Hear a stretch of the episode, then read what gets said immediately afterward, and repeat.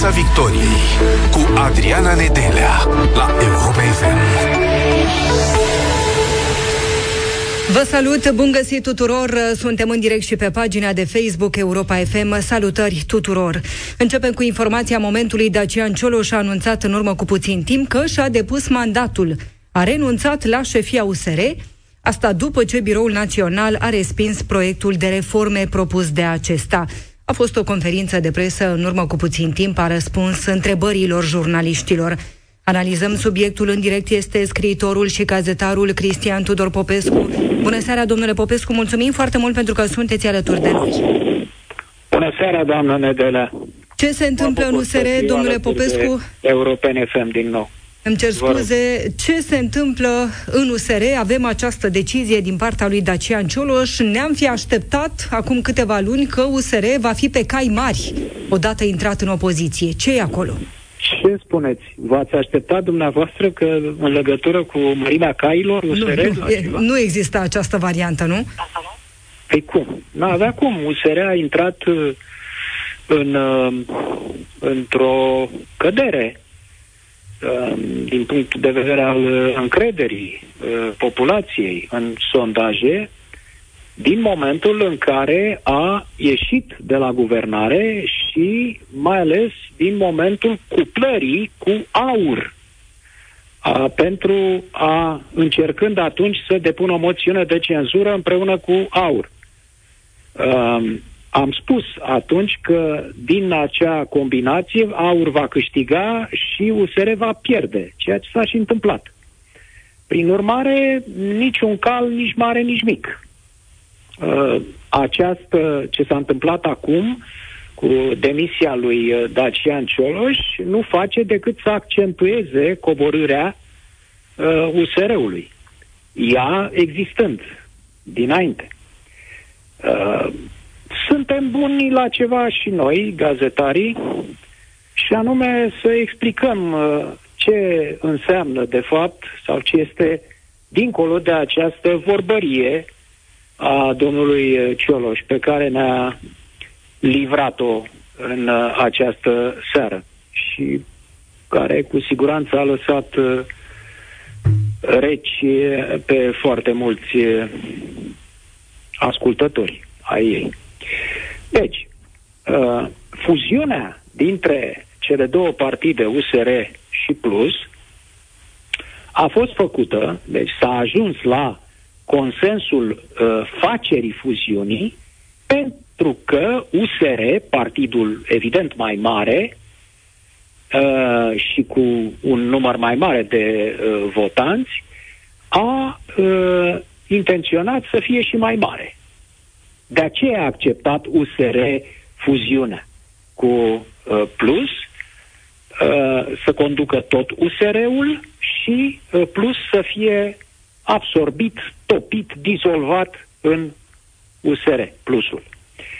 Uh, nu s-a întâmplat așa. Alegerea lui Dacian Cioloș președinte a fost un accident Uh, faptul că Biroul Național a fost și este controlat de echipa Barna uh, era un lucru firesc. Așa s-au și așteptat useriștii atunci când au acceptat uh, fuziunea.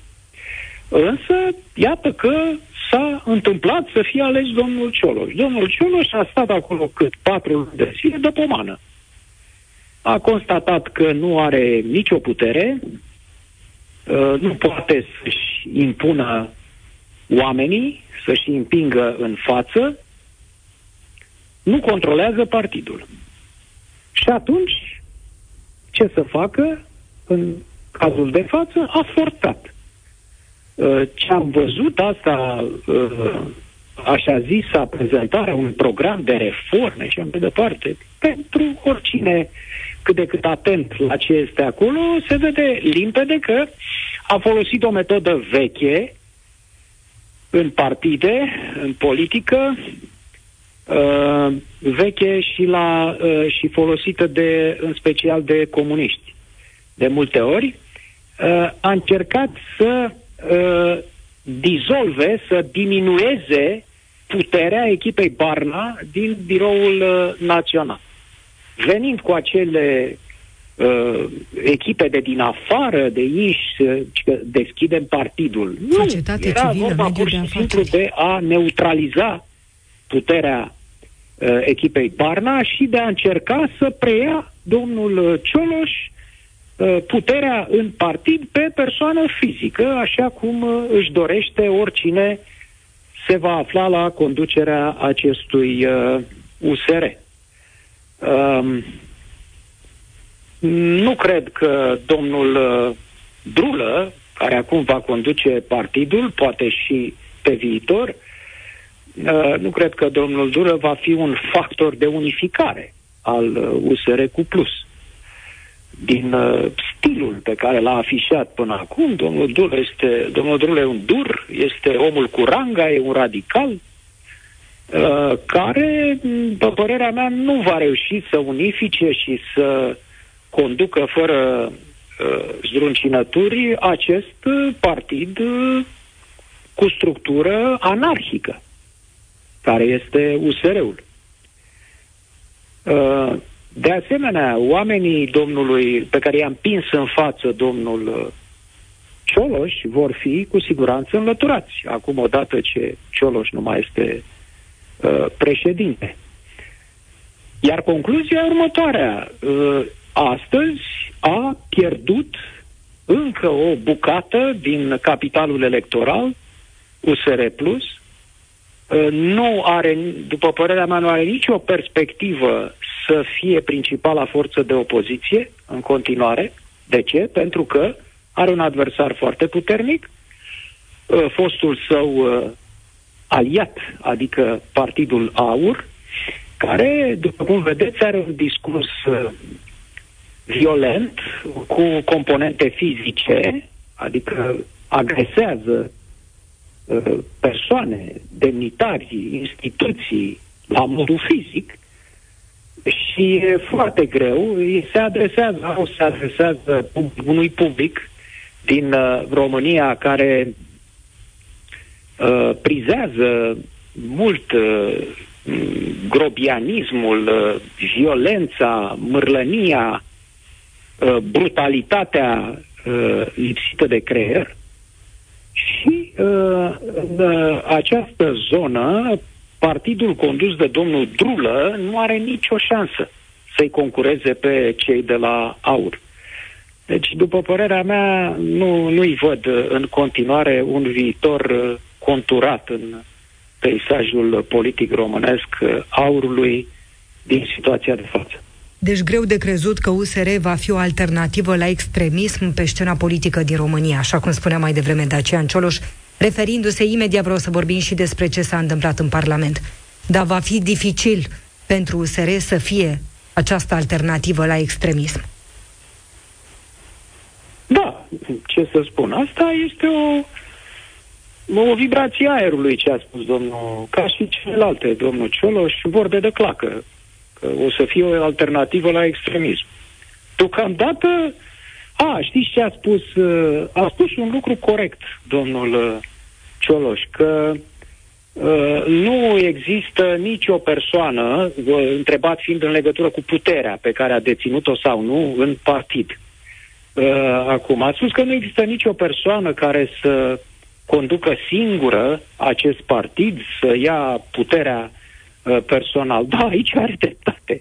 Pentru că acest partid uh, este, uh, în general, neguvernabil, ca să-i spun așa.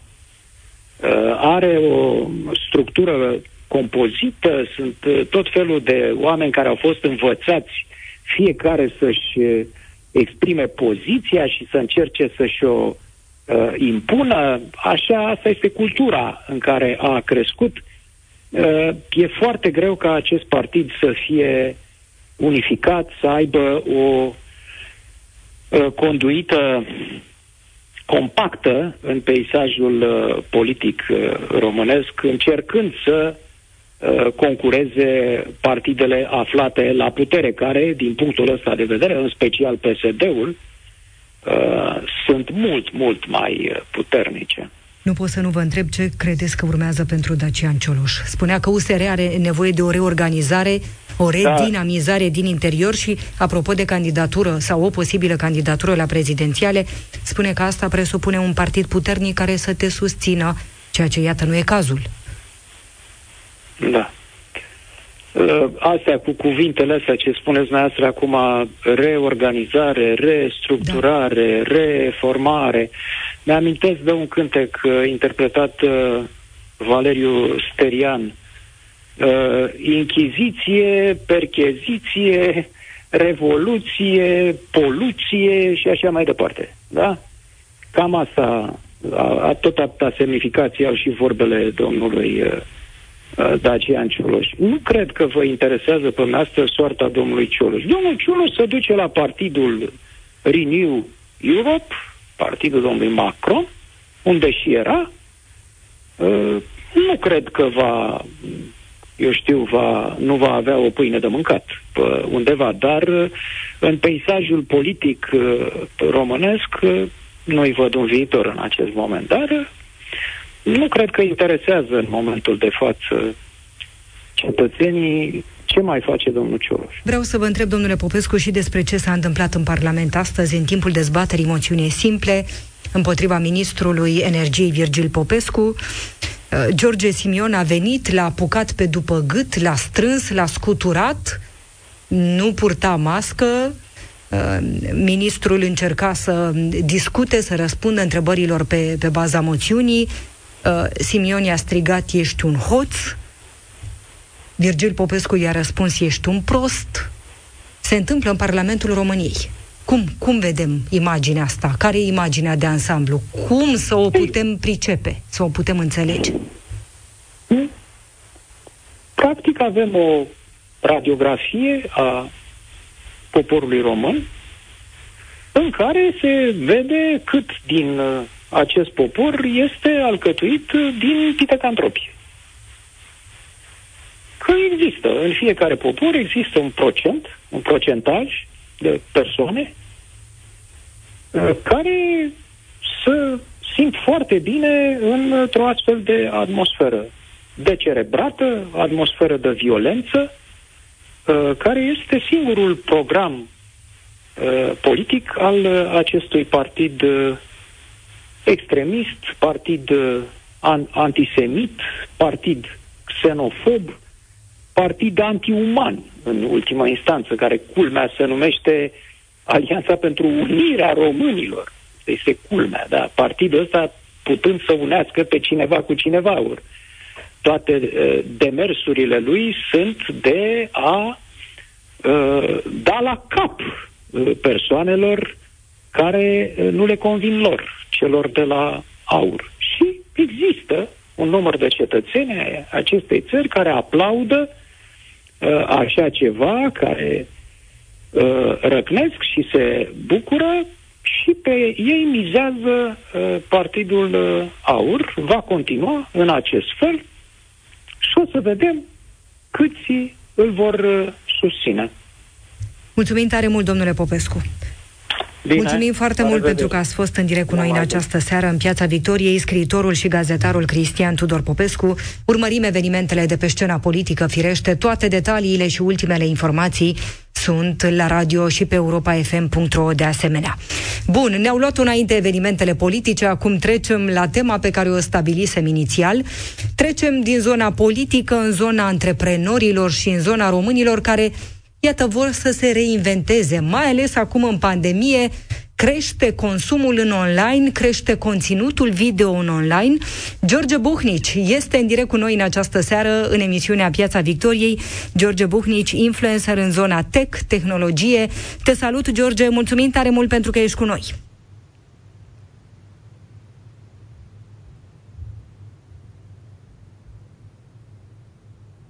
Imediat, imediat înce- încercăm să restabilim legătura cu George Bucnici. Vrem să vedem în ce măsură există o legătură, de exemplu, între sfera politică și faptul că românii își doresc tare mult să se reinventeze. Nu știu, poate să facă și reconversie profesională. Sunt foarte mulți români care, de exemplu, ar vrea să muncească doar remote, adică de acasă să muncească acasă, să meargă mai puțin la birou și asta firește de când și cu pandemia. Oamenii își doresc foarte mult să fie pe picioarele lor și simt că se simt mai confortabil. Au senzația că sunt mai confortabili stând acasă, muncind de acasă, tot de acasă muncesc și, co- muncesc și soții sau soțiile și tot de acasă se întâmplă de când cu pandemia să avem și școală online, să învețe și copiii în online. E, și asta ne interesează să vorbim în această seară. Să vedem okay. în ce măsură putem dezvolta businessul în online. Acum, George Buhnici este alături de noi. Te salut, George! Uh, bună, Adriana. La probe să știi că mergea. Uh, e la fel ca și cu meseria merge. politicienilor și a celor care încearcă pe internet. La probe merge bine până intri în pâine. Exact. Acolo, acolo dai de greu. 2-10, 2-10, e bine. George, ca să nu trecem așa brusc de la zona asta politică mm. la zona antreprenorială și românii care Dar vor să se re... asta. Asta voiam să te întreb. Dumne, e vreo legătură? Poate că oamenii aceștia care vor să fie mai mult în online, să producă, să aibă conținut da. video de calitate, da. vor să o facă pentru a fi Dar independenți, pentru a fi propriilor șefi? E vreo legătură între politicieni și chestia asta? Zim tu un politician care are content bun pe internet, uh, pe lângă um, doamna Șoșoacă, care are impact la comunitatea ei, este, e pe val. Primarul. Uh, a mai fost Gabi Firea, iarăși pe val uh, Cristian Popescu Piedone. Vă, vă dau exemple câte vreți de oameni de succes pe internet. Acum, faptul că nu e succesul care poate ne place nouă sau celor care ne ascultă, asta e altceva, dar ăștia sunt oameni care au înțeles comunicarea. Și uh, noi avem o problemă, avem un handicap de comunicare. Uh, am dat eu o chestie pe Twitter recent și am întrebat oamenii dacă chiar în, în, acceptă și înțeleg lucrul ăsta. Avem cu toții un mare handicap de comunicare. Nu știm să deschidem gura, nu avem curaj să spunem ceea ce gândim și când o spunem, o facem cu picioarele. Și chestia asta e valabilă pentru multe tipuri de meserii. E valabil inclusiv pentru noi jurnaliștii, care nu înțelegem nici măcar noi întotdeauna ce înseamnă reconversia profesională. De aceea trebuie să te felicit că la radio îmi place foarte mult vocea ta, Adriana. Ah, mersi tare! ai, o voce, ai o voce făcută pentru radio și îmi place foarte mult să te ascult și radio, uite, iar, iarăși radio este o formă de reinventare pentru anumiți jurnaliști, dar, uh, uite, pentru mine a fost uh, internetul, da? Uh, eu am considerat că publicul meu, dacă nu mai e pe TV, m-am dus eu după el pe internet. Acum, câți dintre noi înțelegem unde ne sunt clienții, unde ne sunt votanții, unde ne este publicul? Pentru că asta cu internetul nu e un hobby. Este o platformă prin care noi comunicăm, vorbim cu ceilalți. Și faptul că e pe internet sau că e pe hârtie sau că e la telefon sau prin e-mail sau pe habar n-am pe ce, e, o, e un alt mediu de comunicare, e un vehicul. Dar ce, ce transportăm? Ce fel de mesaj transportăm acolo? Cum ne adaptăm noi? Că deocamdată singurii care o fac creativ sunt uh, tâmpiții. Pe bune. Nu ți se pare? cine te aude acum și se întreabă, ok, George, sunt pasionat de X. Spunem tu mie cum pot să-mi dezvolt un business online pe tema asta, cum pot să fac bani din asta și în cât timp. Ce îi spune? Ok, hai că uh, îmi, place, îmi place că tu știi să pui bine întrebările și după aia îmi dai așa play și eu vorbesc uh, ca televizorul. Uh, dar ca să ți-o spun uh, așa cu toată sinceritatea, că ne-am mai vorbit despre subiectele astea, mm-hmm. despre cum faci să ai succes cu content și cu lucrurile astea, evident că nu este ușor, însă, din nou, o să pun eu o întrebare către publicul care ne ascultă. Te rog. Câți dintre cei care vrem să vorbim avem ceva de spus? Adică, în primul rând, trebuie să ne hotărâm dacă avem ceva de spus care este povestea valoroasă, utilă, interesantă pe care noi o avem pentru cei care ne ascultă. Și plecăm de la ideea asta. Pentru că dacă nu ai ceva util de spus, de ce te apuci? Doar pentru că ai văzut tu că a făcut-o cineva interesant, păi nu o să faci altceva decât să copiezi ce a făcut ăla și vei fi o copie proastă.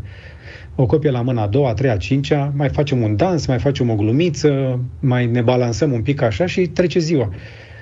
Pe termen lung, dacă vrei să fii relevant, trebuie să ai ceva de spus. Și odată ce ai ceva de spus, dacă ești competent, dacă dezvolți o competență, dacă investești alea 10.000 de ore să devii măcar expert într-un domeniu, dacă ți iei timp să devii un bun profesionist, eu, eu la Cavaleria Hub noi mentorăm foarte mulți oameni tineri, dar și mai copți.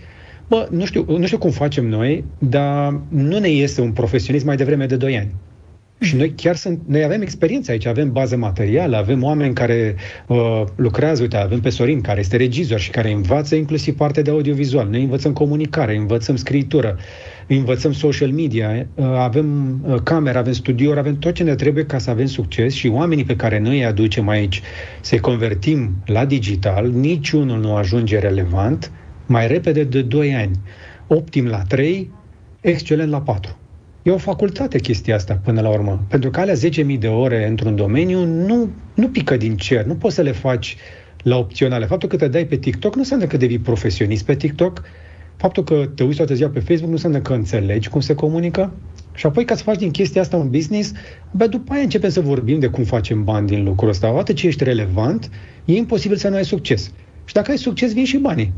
Că nu cred că toate firmele care colaborez eu vin la mine că le sunt simpatic vin la mine că sunt probabil relevant și că ajung la un anumit public care se uită la mine pentru că eu fac chestia asta de atât de multă vreme încât s-au obișnuit că de la mine primesc un anumit tip de conținut editorial sau cum îi spunem noi pe internet, content.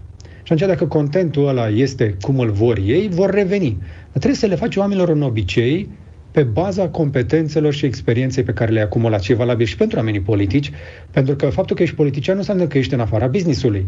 E un business social. Tu ai un contract social. Tu ai o răspundere în fața celor care te-au votat că ei sunt acționarii tăi.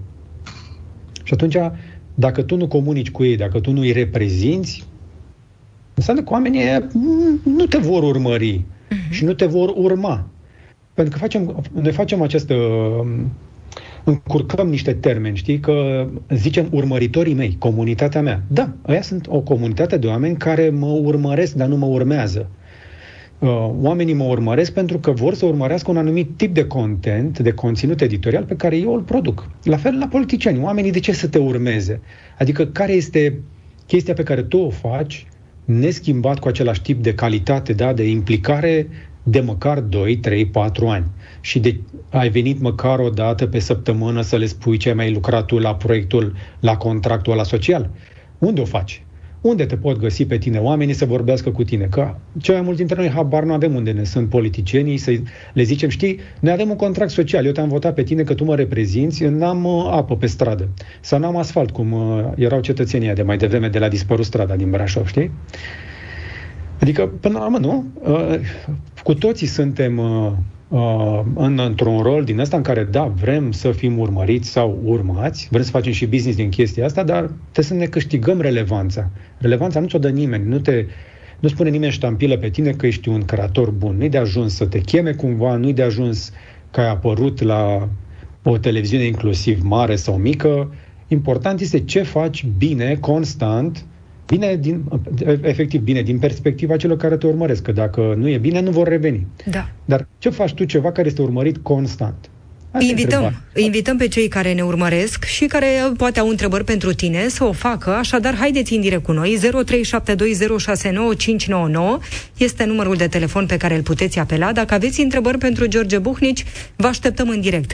George, cei care eșuează, de regulă de ce eșuează? Pentru că vor prea mult, prea din timp, prea repede, pentru că se gândesc mai întâi la bani, când, când, când și câți bani pot face din asta, care sunt principalele motive pentru care eșuăm? Uh, eșuăm când nu ne dorim destul.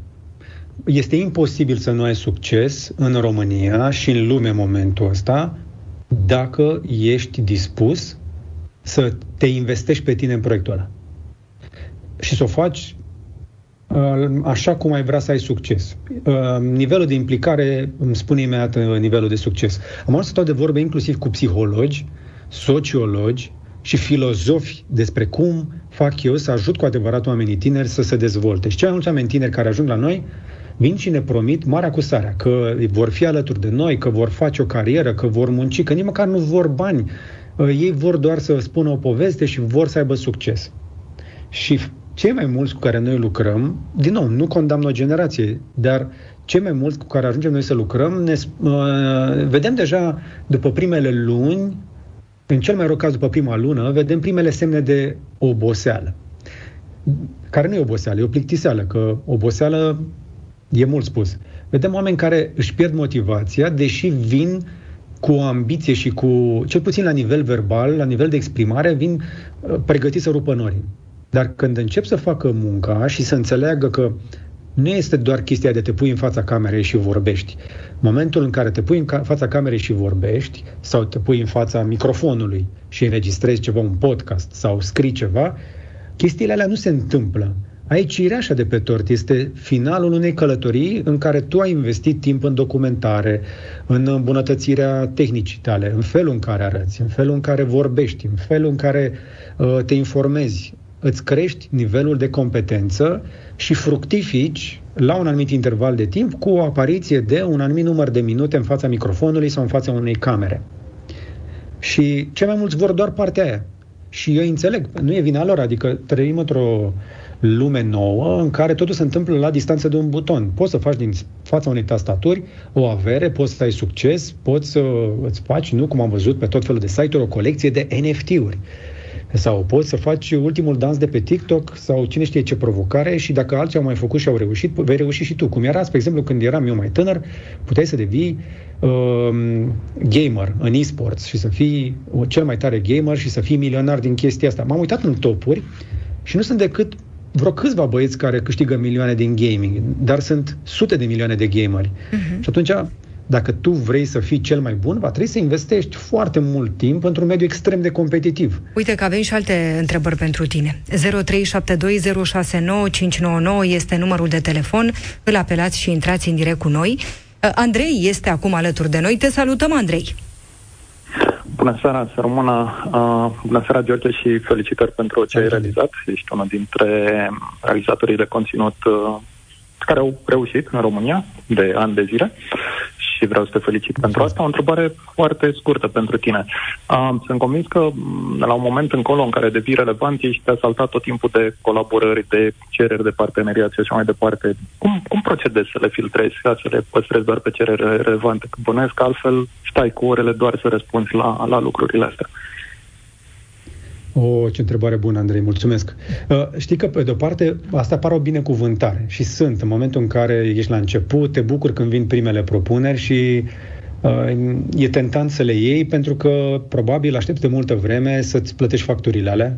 Ai vrea să mănânci ceva mai bun decât ce mănânci în momentul ăla, ai vrea să-ți iei o cameră mai bună și e foarte tentant să iei primele proiecte. Provocarea cea mai mare este să-ți asumi primii ani de foame. Uh, pentru că e o foame care te întărește și nu e neapărat o foame fizică, uneori este și fizică, dar te va întări. Pentru că pe, pe partea cea mai lungă a carierei mele i-am învățat că cele mai relevante proiecte sunt cele pe care nu le-am luat. Adică eu în momentul ăsta nu mai fac vânzare la noi, de vreo 2 ani se ocupă Lorena, soția mea, împreună cu o echipă, cu Alina și cu Ioana, pentru că eu nu sunt un vânzător bun. Habar n-am să mă vând corect. Eu sunt bun la content, la conținut editorial. Și atunci mă concentrez la chestia asta, însă împreună cu ele am creat un sistem prin care știm clar la ce spunem nu.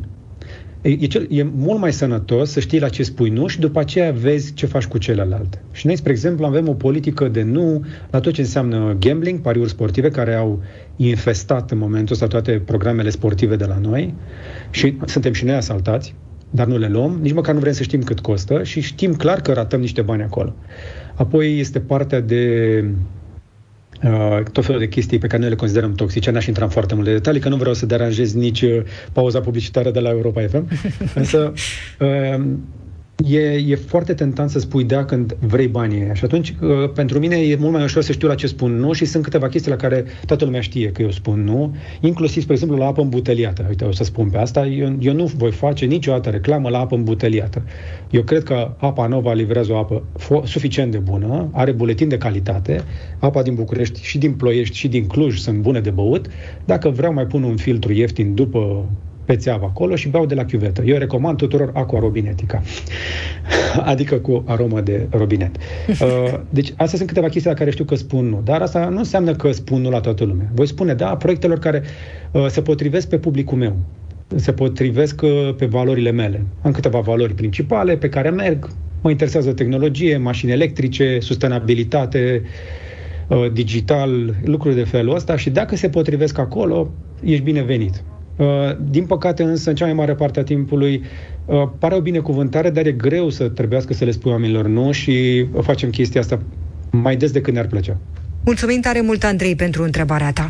Vorbim, uh, George, de domenii de succes în online, la care, nu știu, cineva care poate să gândește să-și schimbe meseria, să se reinventeze da. profesional, ar zice, domne, da, uite, mi-ar plăcea asta, nu știu nimic despre, dar voi studia și în 2-3 ani poate da. voi reuși.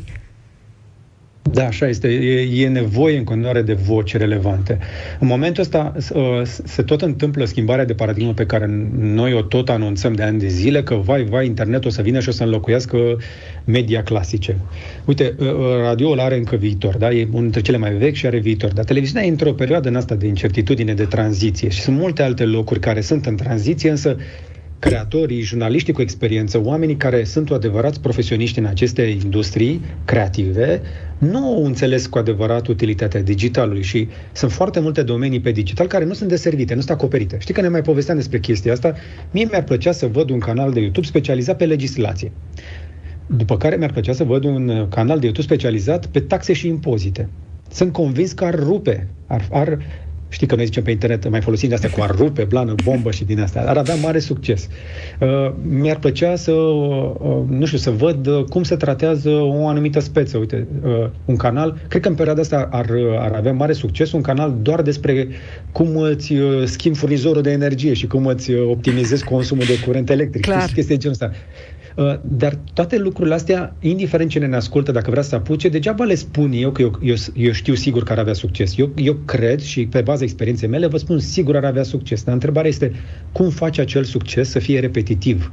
Cum faci să o faci pe termen mediu și lung? Trebuie să fii potrivit, să fie experimentat și să devii expert în domeniul ăla făcând acel ceva. Că nici eu nu mă pricepem bine la case acum vreo 5-6 ani, dar acum dacă îmi dai, îmi zici așa, George, case pasive. Pac. Și George vorbește o oră fără să se repete. Sunt în stare să spun toate lucrurile care mă pasionează pentru că au ajuns să mă pasioneze.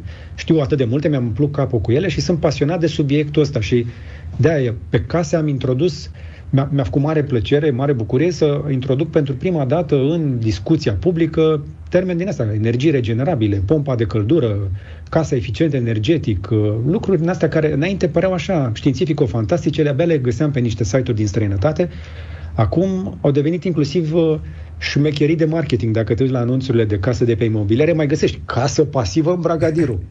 De, știm cu toții că e greu să găsești o casă pasivă în Bragadiru, dar cineva a înțeles utilitatea unei astfel de promisiuni. Spuneai că e nevoie de voci. De unde teama de a te face auzit? Teama de, deși știi, deși ești specialist pe un anume domeniu, ți-e teamă să apari pe Facebook, pe YouTube, pe, nu știu, TikTok de ce? Pentru că acum o să vorbesc în numele generației noastre de jurnaliști. Uh, cei mai mulți cred că este sub demnitatea lor să vină pe internet și că acolo, la ziar, la TV, la radio, unde sunt ei, este miezul. Acolo e legacy, da? Acolo este moștenirea media. Media nu mai e însă acolo. Președinții nu se mai pun la televizor vin să vorbească la televizor, dar nu sunt puși acolo, nu se decide acolo. Uh, companiile înțeleg foarte bine chestia asta. Foarte multe companii și-au scos bugetele de pe TV dintr-un motiv foarte simplu. Clienții lor nu sunt mișcați de mesajele trimise acolo și atunci de ce vocile astea, acestor creatori atât de importanți, atât de valoroși, cu atât de mulți ani de experiență, noi, eu cred că noi în fiecare an pierdem din media, din zona de comunicare, multe sute de ani de experiență prin oamenii care nu fac conversia, nu fac trecerea. Da, am un respect deosebit pentru uh, Cristian Tudor Popescu, pentru, uite, pentru Claudiu Pândaru, pentru oameni ca tine. Sunt o grămadă de oameni care au o voce relevantă pe mai multe tipuri de platforme. Și avem nevoie de voci relevante uh, pentru că e foarte greu să creezi o voce. Uh, mai bine, mai bine, dacă faci chestia asta de suficient de multă vreme și ai competență în domeniul ăsta, învață o chestie nouă. Și acum vorbim despre oameni de media, dar nu-i treaba mea neapărat să-i conving pe jurnaliști uh, sau pe editorialiști sau pe uh, politicieni să facă digital. Pe mine mă interesează să creăm voci relevante în orice fel de industrie. Pentru mine a fost o mare bucurie, spre exemplu, să-l învăț media, să-l învăț să comunice pe un inginer de instalații care în momentul ăsta este mega influencer în România. Dacă le spui oamenilor, dacă îi întreb, dacă știu un inginer bun de instalație, o să spună de Ovidiu Țifui de la Cluj. L-am ajutat pe un astfel de om care este super competent pe instalații, dar în fața camerei la început era un, să zicem așa, cel puțin timid, iar timid este, să zicem, mult spus, era foarte timid. Acum este dornic să povestească, să comunice și are o experiență excepțională în instalații. Nu poți să creezi un jurnalist de instalații, dar poți să iei un om din zona aia să vină să-ți explice niște lucruri destul de complicate pe înțeles oamenilor de rând. Și e valabil și pentru electrice, e valabil pentru o mulțime de industrii. Sunt doctori care în ultimii, mai ales în ultimii doi ani, au prins oportunitatea asta și uite, ai pe Mihail Pautov pe TikTok, care este un doctor cool pe TikTok, care explică chestii. Două minute nou, mai avem la dispoziție și vreau să te întreb da. care e planul tău. Ce vrei să mai înveți anul acesta? Mai cel mai greu lucru pe care trebuie să-l învăț anul ăsta este business. Ți-am spus, da, eu, eu fac content, e bucuria mea să vin aici și să mă joc cu tehnologie. Dar nu știi business. Dar nu știu business și spun sincer, nici nu prea mi-a plăcut. Nu-mi place businessul. Și știm cu toții, noi creatorii, jurnaliștii, oamenii care vorbim, nu prea ne place nouă cu cifrele, cu vânzarea, cu asta ni se pare că e sub noi, că nu e pentru noi. Dar ca să fiu independent pe internet, că, că îmi place cu independența asta, că eu n-am, n-am în spate un trus de presă ca să mă susțină, să mă lase să-mi fac de cap, trebuie să mă finanțez singur. Și atunci uh, dau drumul la un magazin online, am mai investit în niște companii care fac niște lucruri pe bază de energie regenerabile, adică chestiile care, la care am ajuns să mă pricep măcar un pic, astfel încât să am un pic de habar acolo, dar lucrez împreună cu oameni mai competenți ca mine pe businessurile alea și încerc să creez acest mariaj între conținut editorial, și business, astfel încât să se ajute unele pe altele și să câștige oamenii care ne urmăresc și care cumpără astfel de produse. Te mai așteptăm alături de noi, George, data viitoare, nu-i așa că vii în studio? Am vrut să vin și astăzi, dar acum trebuie să vorbesc de cripto la fix. Bine. La șapte noi vorbim de cripto pe internet. În regulă. Mulțumim tare mult, George. Să rămână, Adriana. Mulțumim frumos pentru că ai fost alături de noi, George Buhnici, influencer în zona, to- în zona tech, uh, în direct în emisiunea Piața Victoriei. Rămâneți alături de noi, nu plecați în doar câteva momente. Încep știrile la Europa FM. Ne revedem săptămâna viitoare. Numai bine! Piața Victoriei cu Adriana Nedelea la Europa FM.